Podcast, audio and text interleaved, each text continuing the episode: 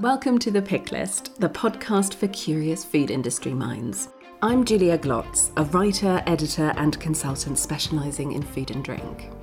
Every week, I'm joined by an expert guest to discuss the news, trends, and developments shaping food and grocery retail right now. You'll get a personal perspective on how business leaders and leading thinkers from different parts of our industry are making sense of the big issues. My guests will also share what's on their personal reading list, bringing you a curated selection of thought provoking articles from the trade press, national media, and other titles. You can find links to all the articles and suggestions for further reading in the episode show notes and also on thepicklist.co.uk. Now let's start the show. Hello, and welcome to episode 53 of The Pick List. I hope you're having a good week. My guest this week is Helen Burgess, founder of Little Cooks Co., a monthly recipe box kit for kids. Helen has a really interesting story. She used to work in government as a senior civil servant at the Cabinet Office and at Number 10, but had long been interested in food, health, and nutrition, and in fact, she is a registered nutritionist. And so, when she fell pregnant with her son, she decided it was time to leave government and follow her passion and create Little Cooks Co. And Little Cooks Co. is all about getting kids excited about healthy, nutritious food. You'll hear Helen talk about how concerned she is about the loss of basic cooking skills and that people, and especially kids, are just becoming increasingly disconnected from the food system.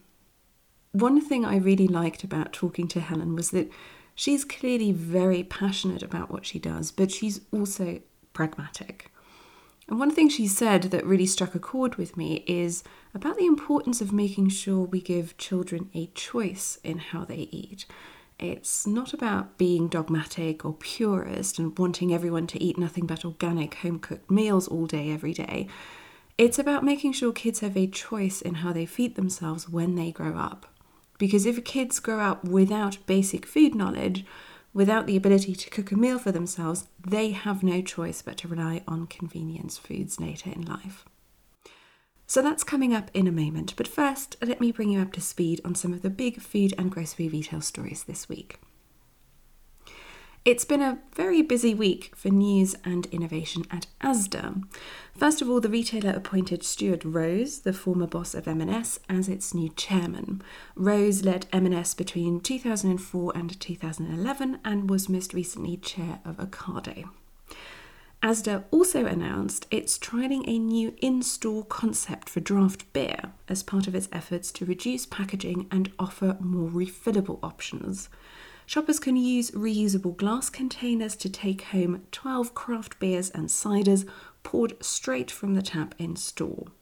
The pilot scheme is being run in partnership with specialist craft drinks retailer Craft on Draft. It's currently available at Asda's store in Milton Keynes only, but could be extended if the trial proves successful. Asda also made headlines this week by announcing it would hide 30 items of Gucci clothing among its George and Asda lines. The Gucci items will be second hand and will cost as little as £12. No, this is nothing to do with food and drink, and yes, it's absolutely a publicity stunt. It's also tied in with the release of the new House of Gucci film. But I think it's a really interesting sign of how much ASDA is pushing on the sustainability front at the moment. They're trialing lots of stuff, they're being very innovative. And for context, Asda started selling second-hand clothes in 50 of its stores earlier this year as part of a partnership with pre-loved Vintage Kilo. The UK food and drink industry has launched a new roadmap to ensure more sustainable water use. It comes after COP26 highlighted water shortages as a key risk arising from climate change. Signatories to the new water roadmap include Co-op, M&S, Asda, Sainsbury's, Tesco, Nestle and Coca-Cola. There's more consolidation happening in the rapid grocery delivery sector. Getir this week announced plans to acquire Weezy, and it comes after GoPuff acquired Dija and Fancy earlier this year. Princes Group has launched a new platform to make it easier for it to work collaboratively with retailers on new product development. The new platform is called CoLabs and it involves a panel of 3,000 consumers who can test and provide feedback on potential new products. Princes says the new platform will make it easier for retailers to stay on top of trends and identify NPD that has what it takes to be commercially successful. This comes as there's a lot of happening around NPD and product discovery at retailers more generally at the moment. Last week, Tesco became the latest UK retailer to sign up to RangeMe, which is a product sourcing platform that streamlines the product discovery process for buyers. The platform basically allows buyers to browse and search for new products and suppliers based on a wide range of criteria.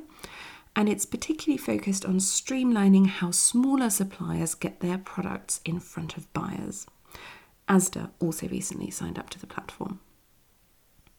Sales of eco friendly pet food in the UK have soared over the past five years, according to new figures from the Marine Stewardship Council.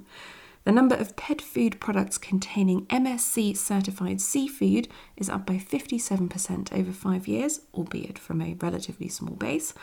And more than 7 million packs of MSC certified pet food were sold in the last 12 months. And finally, Co op has confirmed it won't be running a traditional Christmas TV campaign this year.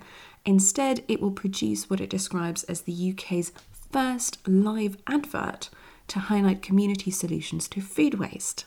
It will use a two minute ad slot during ITV's Coronation Street to go live to a community organisation to show how they are running community fridges and fighting food waste and hunger. And 10 second versions of that live ad will then run throughout December. These are some of the big food and grocery retail stories this week. You can find links to all the stories in the show notes and on thepicklist.co.uk. And now, here's my conversation with Helen Burgess. Helen, welcome to the Pick List. Thank you for being my guest. Oh, it's a pleasure to be here. Now, you are founder and director of Little Cooks Co., which is a healthy cooking kit for kids. You are also a registered nutritionist, but before you got involved in food, you used to be in government. Quite a senior level, in fact. You used to work at the Cabinet Office and also at Number 10. I have so many questions for you. I can't wait to dive into this interview. But let's just start with what you're doing right now, which is running Little Cooks Co. What exactly is the concept? How does it work?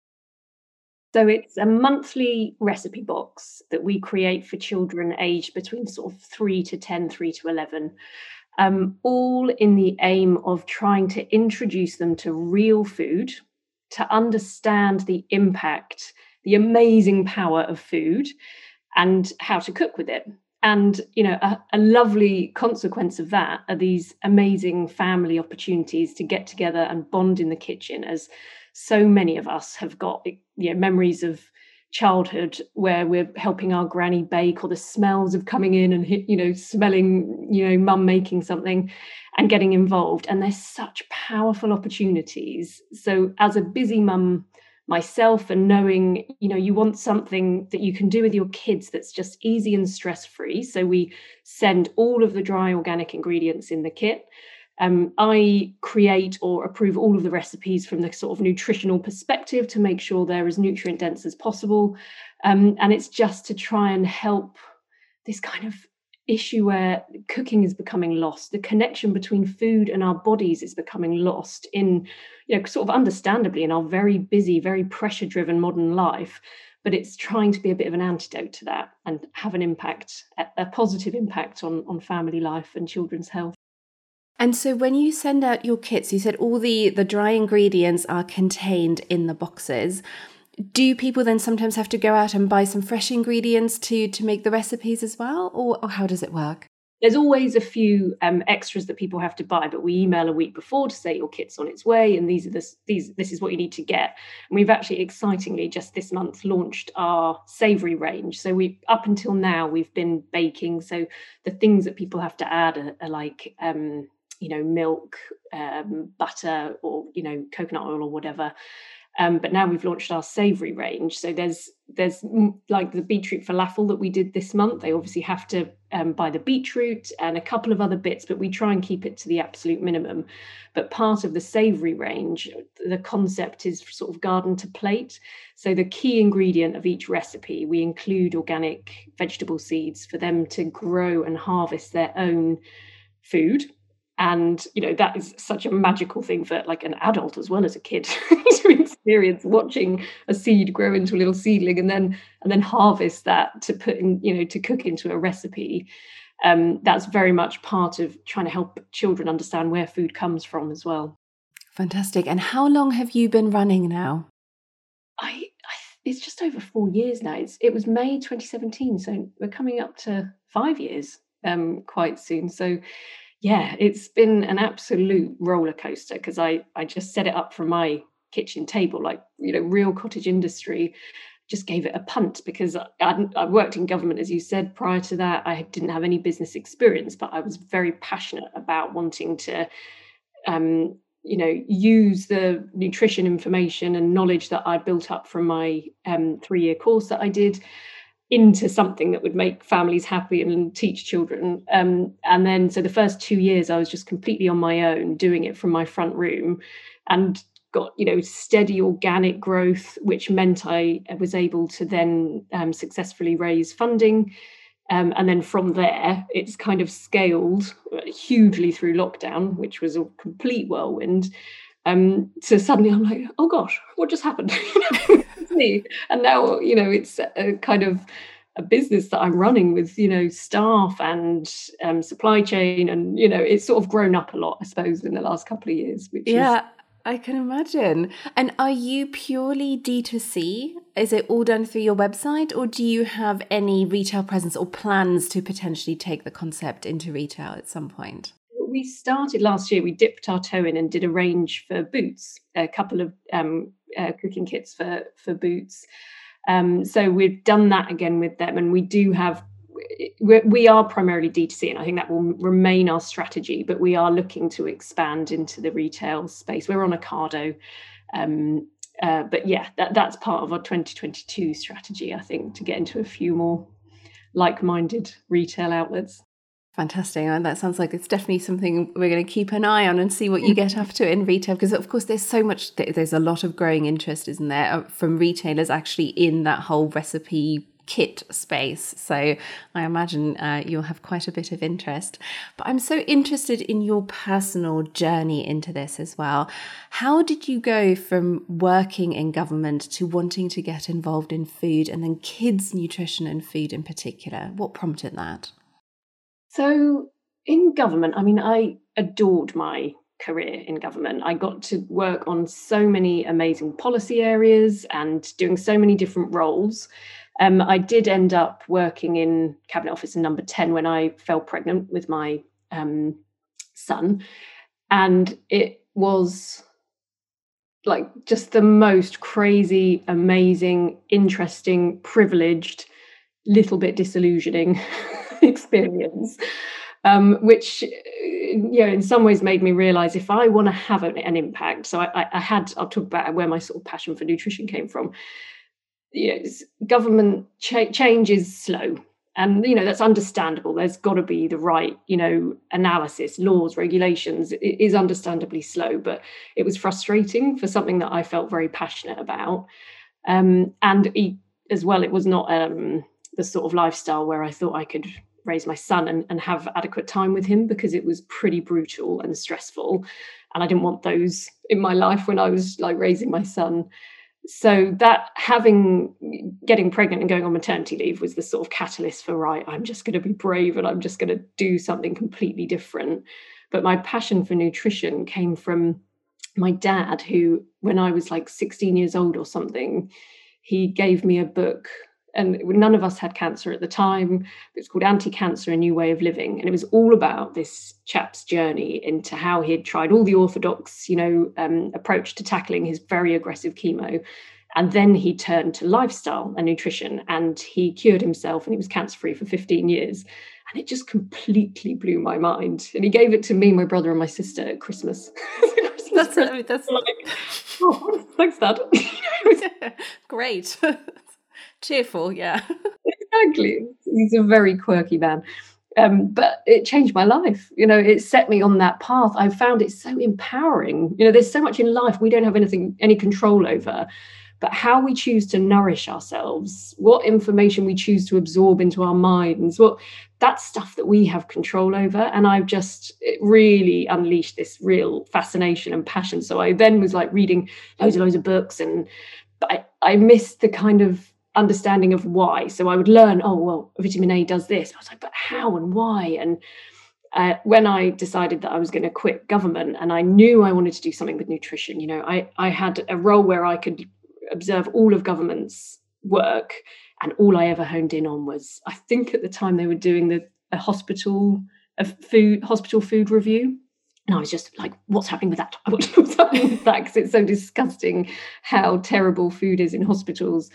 You know, anything to do with kids' education. And that was always what I was honing in on. So I was like, I've got to do something in this space. And um, nutrition, you know, arming myself with a credible um, you know knowledge and understanding in the area then made me feel like okay i can start a business in this um, because I, i'm going to arm myself with the right sort of qualification and knowledge so Absolutely. I'm so interested in what you were saying, though, about the frustrations sometimes of working in government, because as you said, you had a front row seat to some big policy initiatives affecting food as well. You've already talked about the, the hospital food uh, initiative.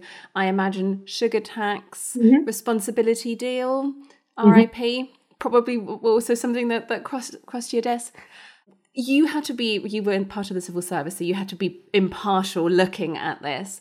Mm-hmm. I wonder what you learned about I suppose the challenges that governments face in tackling things like hospital food, childhood obesity, what is the biggest reason progress in these areas often seems, as you say, so slow, so sluggish?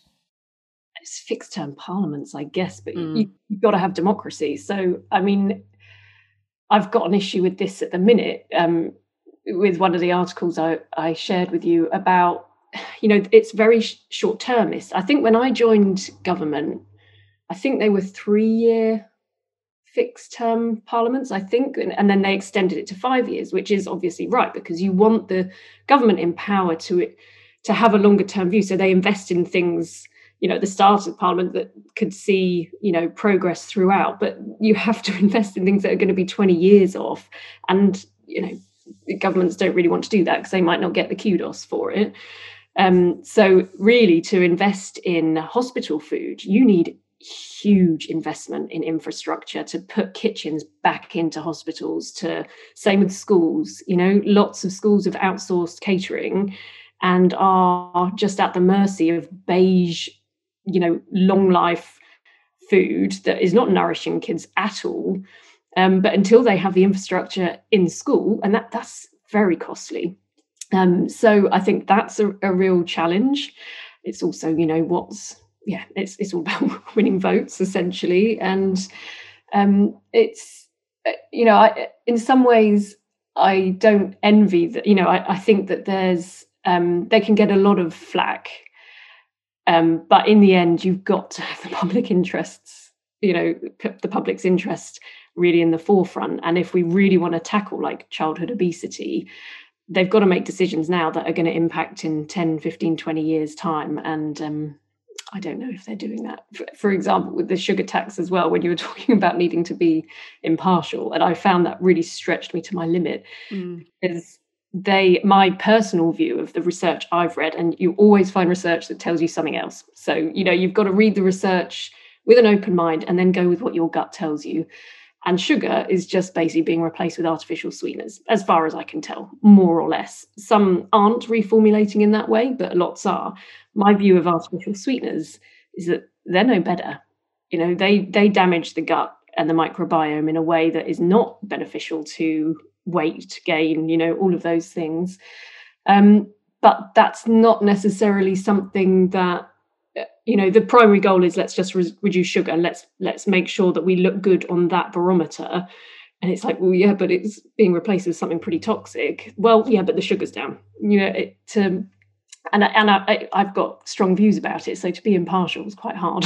I, I can I can imagine for people either in the food sector or campaigners who want to make a difference um, on on food and nutrition. What did you learn from working in government about how to best make yourself heard? What do people from industry, for example, typically not understand about how government works and how decisions are made? I mean, I think that you have to be realistic. You have to look at where, you know, read the manifesto of the government of the day, because as much as people think they are just something that's pushed out before an election, I, I, worked across three elections, and those manifestos are really interrogated with rigor about how well are we performing on our manifesto commitments. So you've got to have a good understanding of of where they're at and what their kind of ambition is in the area you're wanting to to tackle. Um, you know, a lot of people just don't pick up the phone. But if you searched on gov.uk and looked for the right policy person in Department for Health, in DEFRA, and picked up the phone, you'd probably have a pretty decent chat with them and understand and, and, and talk to them about, well, you know, are there any consultations coming up that I could contribute to? Are there any roundtables or, you know, industry events coming up that I could get involved in? And just kind of make yourself known at that kind of level. And then, um, you know, you can try and access from the top as well. Having a um, influential spearhead is always helpful. You know, like Marcus Rashford is obviously like the most unbelievable example of that at the minute. Um, but if he, you know, helps a, a, a, smaller business or a smaller charity, he's going to get heard. Um, so yeah, there's a few different ways, but I think persistence and you know doggedness is another kind of definitely good qualities to have when you're trying to tackle government. So I can I can imagine, but, of course, I, I think many listeners actually, um, you know, will work for companies and organisations who are facing exactly that challenge, who mm. want to um, make sure that their voices are heard in some of these really important debates. So, actually, hearing your your take on this and, and getting a little bit of advice from someone who's been on the inside, I think, is actually very uh, very helpful.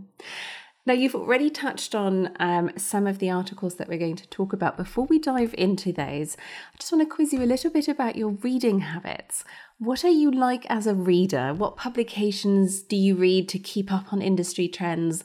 And what types of stories typically capture your attention?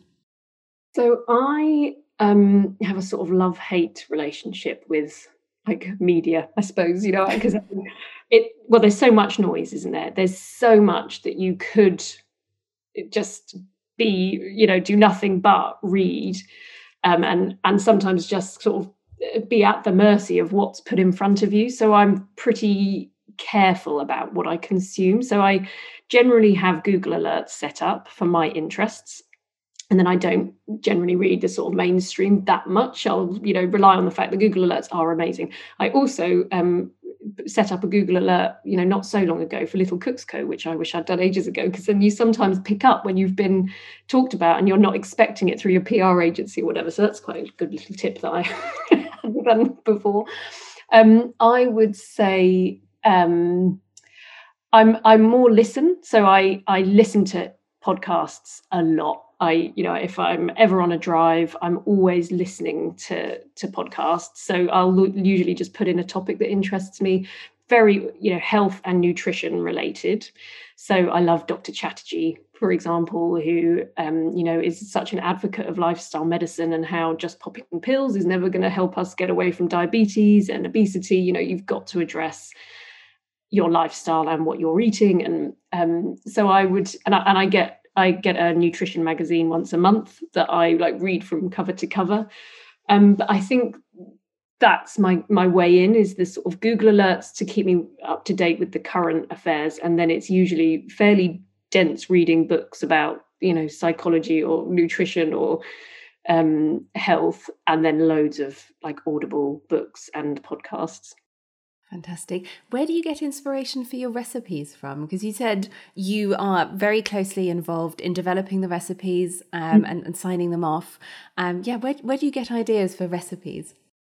Instagram, actually, I do find Instagram can be quite um, uh, it can take so much of your time up, but you're just so amazing how you can come across such brilliant innovative ideas. And then usually the way we create recipes is to take a something that children will be familiar with, but then put our slant on it, which is to take out the refined ingredients and try and find some nutrient dense ones. So yeah, um, uh, uh, so yeah, Deliciously Ella at the very start of the journey was quite a big inspiration. As when I first had my son, I remember making her like sweet potato brownies and being like, "What?" potato. Um, and so that kind of then it was the Hemsley sisters, I think, after that, and it, it sort of followed that path. Um, but now I've got a sort of uh, lots of freelance recipe developers, and we you know put ideas down and we talk about it and we think about the themes of the boxes because we want to yeah like it would be lovely to do a jam roly poly but when can we do that when it's seasonal we can do it when you know there's strawberries where we can encourage children to grow or pick their own and making like lovely chicey jam with it and so we we have like quite um, good content sessions where we come up with the ideas. And then at this stage actually it is it's more the recipe developers who will come up with the, the recipes. And then we test them as a team and with our children. And then we always send the recipes out to four families who are either subscribers or not but have said oh we'd love to to help your development to get them to test it for us as well. So we're you know our children are very used to their palates are very used to um, our food now so Fantastic. Now let's talk about your first article, and it's from The Guardian. And the headline is NHS to set up 15 special clinics in England for severely obese children. And just to summarize the story quickly for listeners, this is news that more than a thousand children a year are to receive treatment at these 15 clinics as part of a pilot scheme to trial early intervention measures to help them lose weight. The children will be aged 2 to 18 broadly, and the treatment will include diet plans, mental health support and coaching, and also support for the family. And the overarching goal here is to prevent more children from developing serious long term health problems such as type 2 diabetes, heart attacks, and cancer. And again, for context, one in five children in the UK is affected by obesity at the moment. Helen, what was your reaction when you read this article and why did you pick it? So, um, yeah, I'm not anti-government, as I said. You know, they are realizing there's a very big problem and they need to do something about it. So they are taking action, but I just think it's the wrong action, especially when I saw that two-year-olds were going to be included. You know, they will naturally then be in an environment where they're being you know they're, they're hearing the words diet and being overweight and you know i just don't think that is any good for a child to be in that sort of environment. Um, but equally it, it's it's like a sticking plaster on what is a much bigger fundamental problem which is why are children becoming obese at such a young age as well? And that's that the food system needs you know fundamental change. The government needs to be bolder and invest in different areas to tax ultra processed fake food that is designed to be addictive that's so cheap so available that it's impossible for families especially on low income to choose much else because it's the most affordable thing out there and the kids love it because it's it's designed to be that way. So until they address that and make it a much more um, a, a food system that actually encourages people to be healthy. How many clinics are they going to need? It's going to be never ending. So it's yeah i think it's just a bit of a um, you know I, I, hope that the children that go through it will benefit. Um, i hope it's not you know wasted money. Uh, but they if they were to address the prevention side of it that would be so much more powerful as you said earlier, it's obviously the the pace of change uh, of uh, government is so so slow, and I suppose there are children who have very urgent needs now and who perhaps could be helped by, uh, by by some of these clinics and don't have time to wait until someone has come up with a more fundamental rethink of the food system. I mean, as mm. you said though, like you, I was, you know, I swallowed quite hard when I read that you know the age group here starts at two as you mm. said that's um obviously yeah. quite quite scary that that children that young a would require that level of intervention mm. um but also as you say the you know what does that do to a child to be um in that kind of environment. I mean, mm. the fact that there is quite a lot of emphasis on mental health support and supporting the family, I, am hoping that that is po- a positive sign that there is a sort of slightly more holistic and interdisciplinary approach here rather than just making it about, you know, you are too heavy, you need to yeah. lose weight, we're putting you on a diet. Absolutely. I think, you know, it there were some things about it where you think that this could create then the long-term change for that family. So if they are upskilled and they, you know, leave that clinic with uh, you know 10 recipes that they can you know know what to buy. It's affordable and they can cook them and they have a new understanding of food and not just the sort of calories in calories out which is so outdated. You know the benefits of eating real food and avoiding the processed food that would be great. And um, you know I, I totally take your point. There is a problem now and it needs to be sorted. Um, yeah i think this uh, let's see what happens and hopefully they will you know it's a pilot and hopefully it will show good results and they can they can roll it out whilst there's still you know such a huge demand for it. But i think as well there's such a lack of um i said it at the start the this the cooking skills and this connection with what we're eating and our bodies and how we feel is so linked and it's just lost and there's not barely any of it in you know the majority of schools it's not being taught. And children would have a much better chance of understanding their health and you know empowering them with knowledge if they if they got that information at school as well. So it's got to be multi um, you know addressed in in lots of different ways. But it was the when i saw that article and i thought oh you know where's where's the action that's being done to prevent as rather than just this kind of oh there's a big problem? The, the gains they would make from the reduced um, impact on nhs services by just helping people be healthier and you know empowering them with the information they need to to n- nourish themselves and be healthy is going to have so much of a saving but you know probably not in their parliament and might, might not be them to take the you know the the benefit for it but yeah, and, and I sup- suppose, as you said right at the start, that is one of the big challenges, isn't it? And it's not just on health, you know, sustainability, just any of those big systemic changes that really require a long term strategy are fundamentally incompatible with um, the system we, we have at the moment.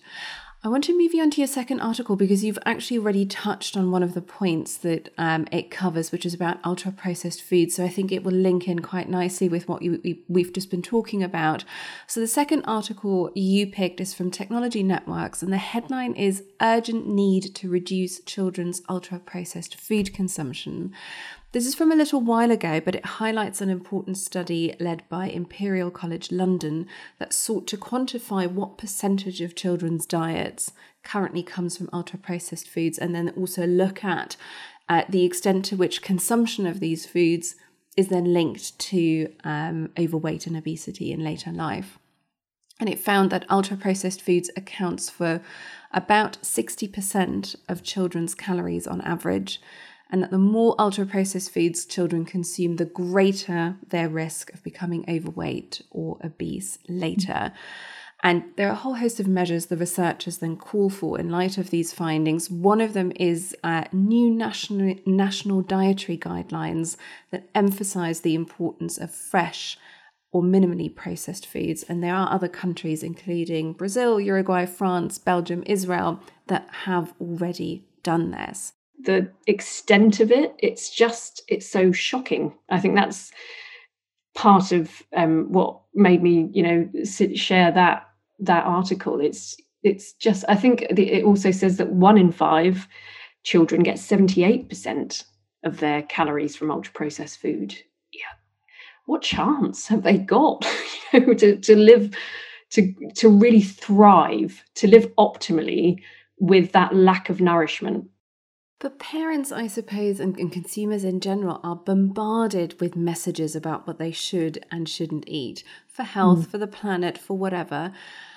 And I sometimes worry with the debate around processing and ultra processed foods is that are we adding yet another thing to the list of things that consumers are going to worry about? And is this yet another thing that people are going to feel bad about?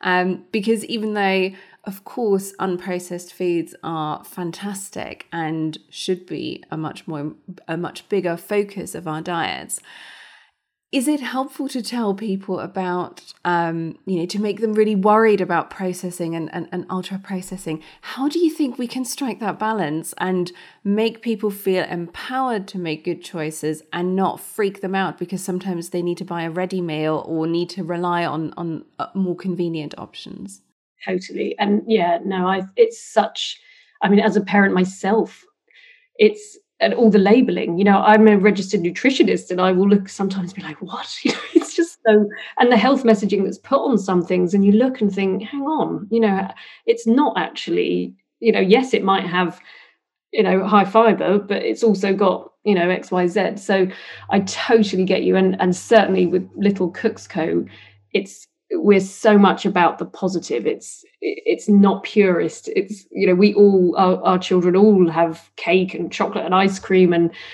um, it's about redressing the balance i suppose and helping empower children and families to think actually i can knock something up quite easily with just a few ingredients. And um yeah i it's it's really difficult. I i when those things come out i like it because it's a bit of a spotlight up to government to say, look at this, this is the state of things.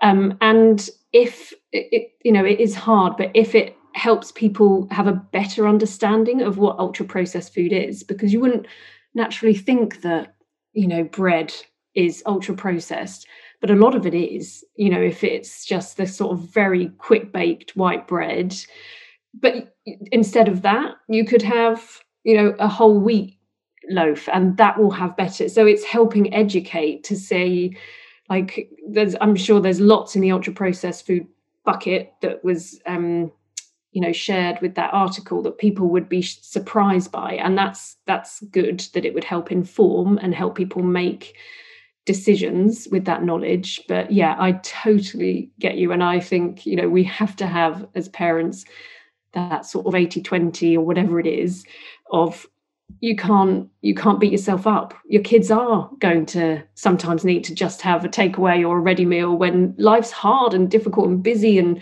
after school clubs and this and that and you might not the shopping might not have come. So it's not about making people feel guilty. It's it is as you say about trying to empower them and and as you, I think your point about redressing the balance, so perhaps say, well, maybe not sixty percent of the calories need to come from this, but a, a relatively smaller percentage. I mean, there are some people who are calling for, um, I guess, the Nova score, um, essentially, which is, is is that system that you described a little bit earlier about um, how processed, classifying how processed a particular food is, um, and there have been some calls for Nova scores to be added to food packs, and I think there are some apps already um, where you can essentially get the Nova score along with nutritional information or information about eco um, yeah. performance as well. Do you think adding a, a Nova score would be helpful, or are we overloading people with more labeling and, and more information? I think if it's added, it will feel overwhelming. I think if it potentially replaced some of the um, labeling at the moment. Like, for example, I I'm much more my personal view, and lots of people won't agree with this, but is um, the macronutrient profiling is quite outdated in in our sort of thinking, and something being high fat does not necessarily mean it's not nutritious. It it could be that that fat comes from seeds and nuts and provides an unbelievable amount of micronutrients that is so healthful but people would go oh no it's red for fat and i'm not i know i'm not going to do that then because fat's been demonized for so long and it's only you know i think that's starting to change and people are uh, realizing that you know it was the scapegoat for sugar. But um, adding lots more and then you know the eco I, I, saw that that was being something that's considered and i thought oh how wonderful. But you think god someone's going to pick something up in the supermarket and think what on earth like how do i judge this product because there's too many things being thrown at them. The the process i would prefer to know if how processed something is. My you know our whole ethos at little cooks co is is it real? And you know after three years of training in nutrition and it was so complex and and challenging much more so than i thought it was going to be.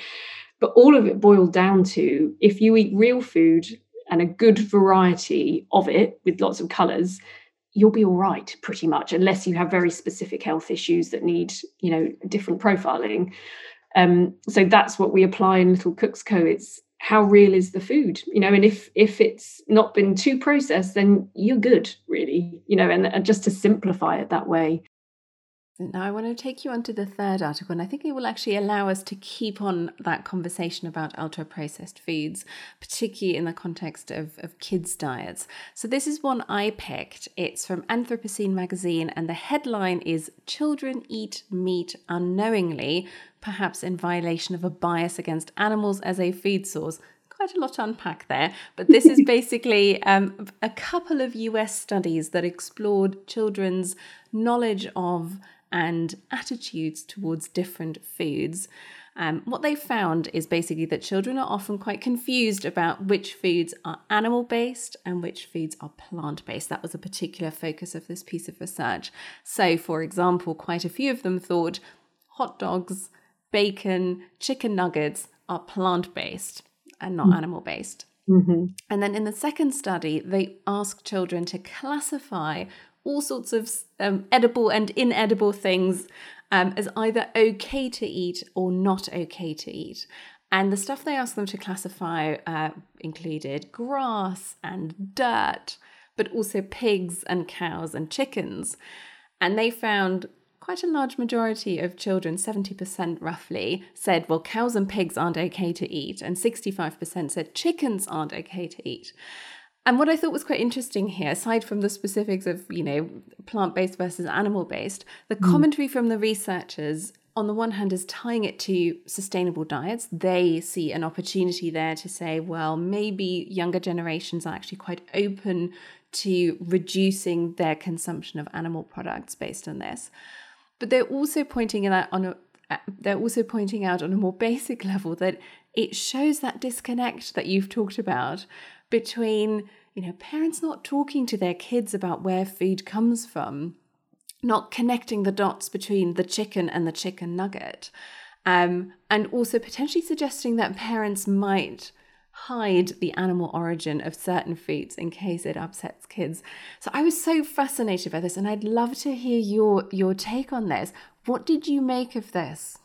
It, I found it so interesting actually, and I, you know, particularly the way they were trying to then potentially draw the conclusion of, you know, children have a natural empathy for animals, and we should use that to try and reduce consumption of meat. Um, you think, well, you know, there's lots of fluffy pigs and cows in, in nursery books, you know, they're taught about them in that very fluffy, empathetic, lovely way.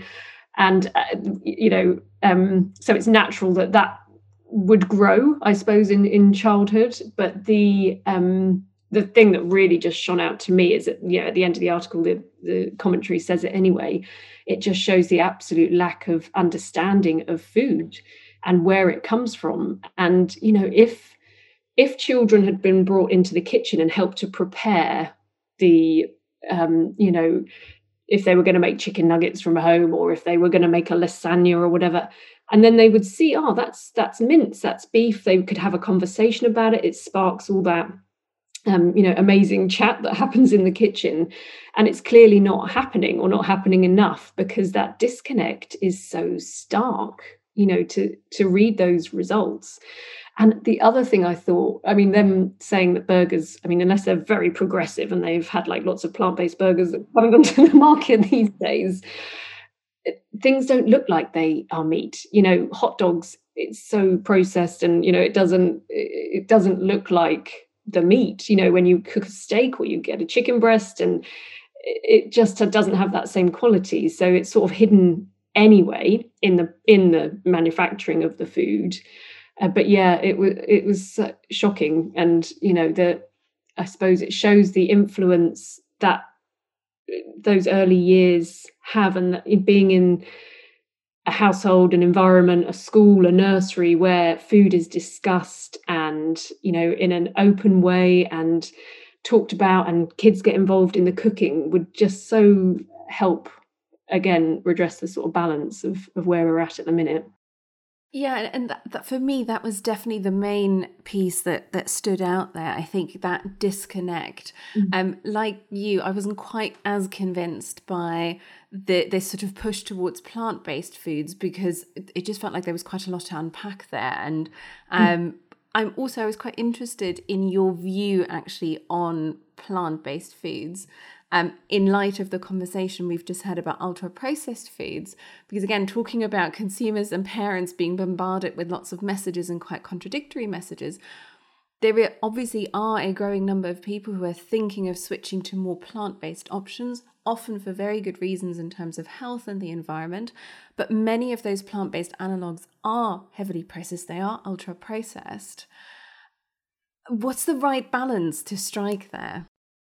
I think so. Two things. So it it's hard work to be a very healthy plant based um, on a very healthy plant based diet because you have to cook so much. And as you say, the options at the minute there are some really good ones. I'm not. I don't want to diss the market for you know. There's some amazing companies, um, but the majority of it is is processed and you know you're not going to get the full profile of micro macronutrients um, unless you you cook it from scratch. So that's intensive.